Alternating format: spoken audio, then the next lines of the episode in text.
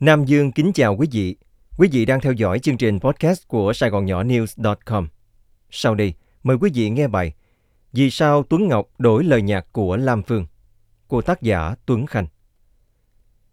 Mạng xã hội Việt Nam bàn tán không ngớt từ chiều ngày 10 tháng 3 giờ Việt Nam về chuyện ca sĩ Tuấn Ngọc trình bày bài hát Tình bơ vơ của nhạc sĩ Lam Phương nhưng không đúng lời.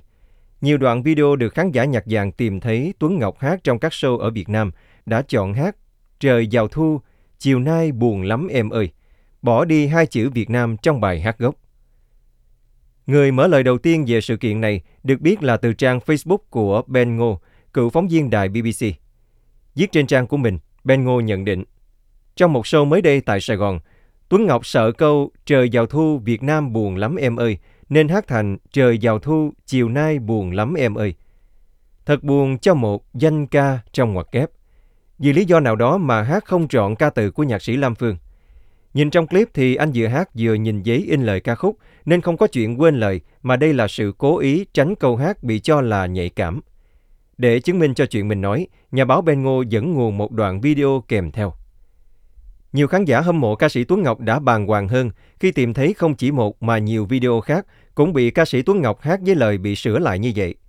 Sự kiện này như giọt nước tràn ly, âm ỉ về sự bất bình lâu nay của khán giả trung thành của dòng nhạc miền Nam tự do, mở màn cho những cuộc tranh cãi về chuyện nghệ sĩ trình diễn cần giữ tư cách của mình, giữ sự tôn trọng tác giả và giữ ý thức bảo tồn một nền văn hóa Việt Nam Cộng Hòa vốn luôn bị chà đạp. Bài Tình bơ vơ của nhạc sĩ Lam Phương phát hành ngày 18 tháng 5 năm 1973 do nhà xuất bản Sống và Khai Sáng độc quyền phát hành. Ở trang ruột có in dòng chữ cấm tất cả mọi sự trích dịch, in lại, sửa đổi lời ca, in nhạc bỏ túi.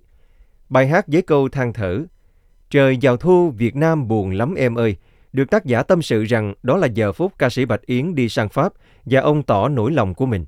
Câu chuyện không có bất kỳ điều gì gọi là chính trị để nhà cầm quyền hôm nay phải ngán ngại. Nên chuyện đổi bỏ hai chữ Việt Nam bị coi là hoàn toàn vô lý, cho dù Hà Nội lâu nay vẫn có thói quen xấu là ghét bỏ vô cớ những nội dung nào nói về mùa thu không đẹp hay không hừng hực chiến thắng. Có nhiều người bình luận trên mạng nhắc khéo rằng hệ thống kiểm duyệt của Hà Nội hết sức kỳ quặc. Và có lẽ Tuấn Ngọc đã được nhắc nhở là phải thay chữ Việt Nam đi cho vừa lòng một quan chức nào đó.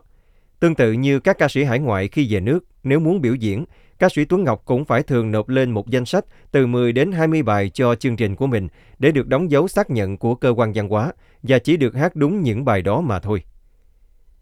Chuyện nhắc riêng ca sĩ phải đổi lời thường lâu nay không thấy nữa, vì nếu không thích, bài hát đó đơn giản sẽ không được duyệt. Một người tổ chức diễn cho ca sĩ hải ngoại về nước nói, xin giấu tên, nói về sự kiện đang sôi động trên các trang mạng xã hội. Điều này dẫn tới suy luận rằng ca sĩ Tuấn Ngọc có thể đã đơn phương đổi lời, không chỉ một lần, cho mục đích nào đó chưa rõ ràng. Chuyện bắt buộc phải sửa lời là một hướng suy nghĩ, nhưng qua nhiều video trình diễn khác trên truyền hình nhà nước gần đây, người ta nhìn thấy bài Tình bơ vơ vẫn được hát đúng nguyên bản.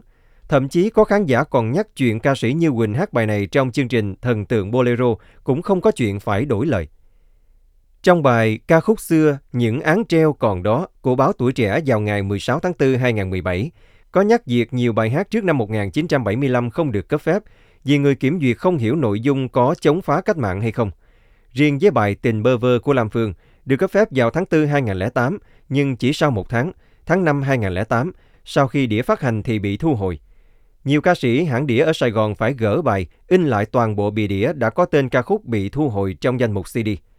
Ông Quỳnh Tiết, nguyên giám đốc Bến Thành Audio Video, đơn vị được nhạc sĩ Lam Phương quỹ quyền khai thác toàn bộ tác phẩm của ông tại Việt Nam cho hay, ca khúc này bị rút phép chính vì cụm từ Trời giàu thu, Việt Nam buồn lắm em ơi. Tuy nhiên, cánh cổng kiểm duyệt này vốn luôn gây rắc rối giữa giới làm ăn và quan chức văn hóa, đã coi như đóng lại với Nghị định 144 trên 2020 trên NDCP ban hành ngày 14 tháng 12 2020 với nội dung bỏ quy định phải xin phép phổ biến ca khúc sáng tác trước 1975. Chuyện quản lý biểu diễn thuộc về địa phương kiểm soát chương trình xin biểu diễn.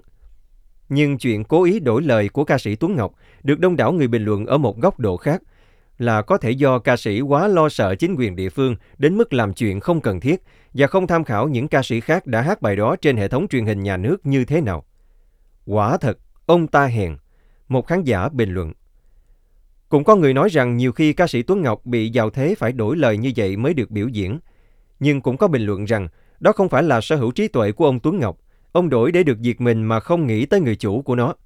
Một số các lời bình đứng về phía ca sĩ Tuấn Ngọc, nói có thể ông ta không muốn dạy nhưng đành phải hát. Vậy thì sao không chọn bài khác mà không phải buộc đổi lời? Ý kiến nói. Các cuộc tranh luận vẫn đang diễn ra, nhưng chưa thấy ca sĩ Tuấn Ngọc lên tiếng. Có lẽ vẫn cần một tiếng nói của ông về chuyện vì sao lại đổi lời bài hát, nếu như quả thật có một nỗi khổ tâm cần tỏ bài Quý vị vừa theo dõi chương trình podcast của Sài Gòn Nhỏ News.com cùng với Nam Dương. Mời quý vị đón nghe chương trình sau.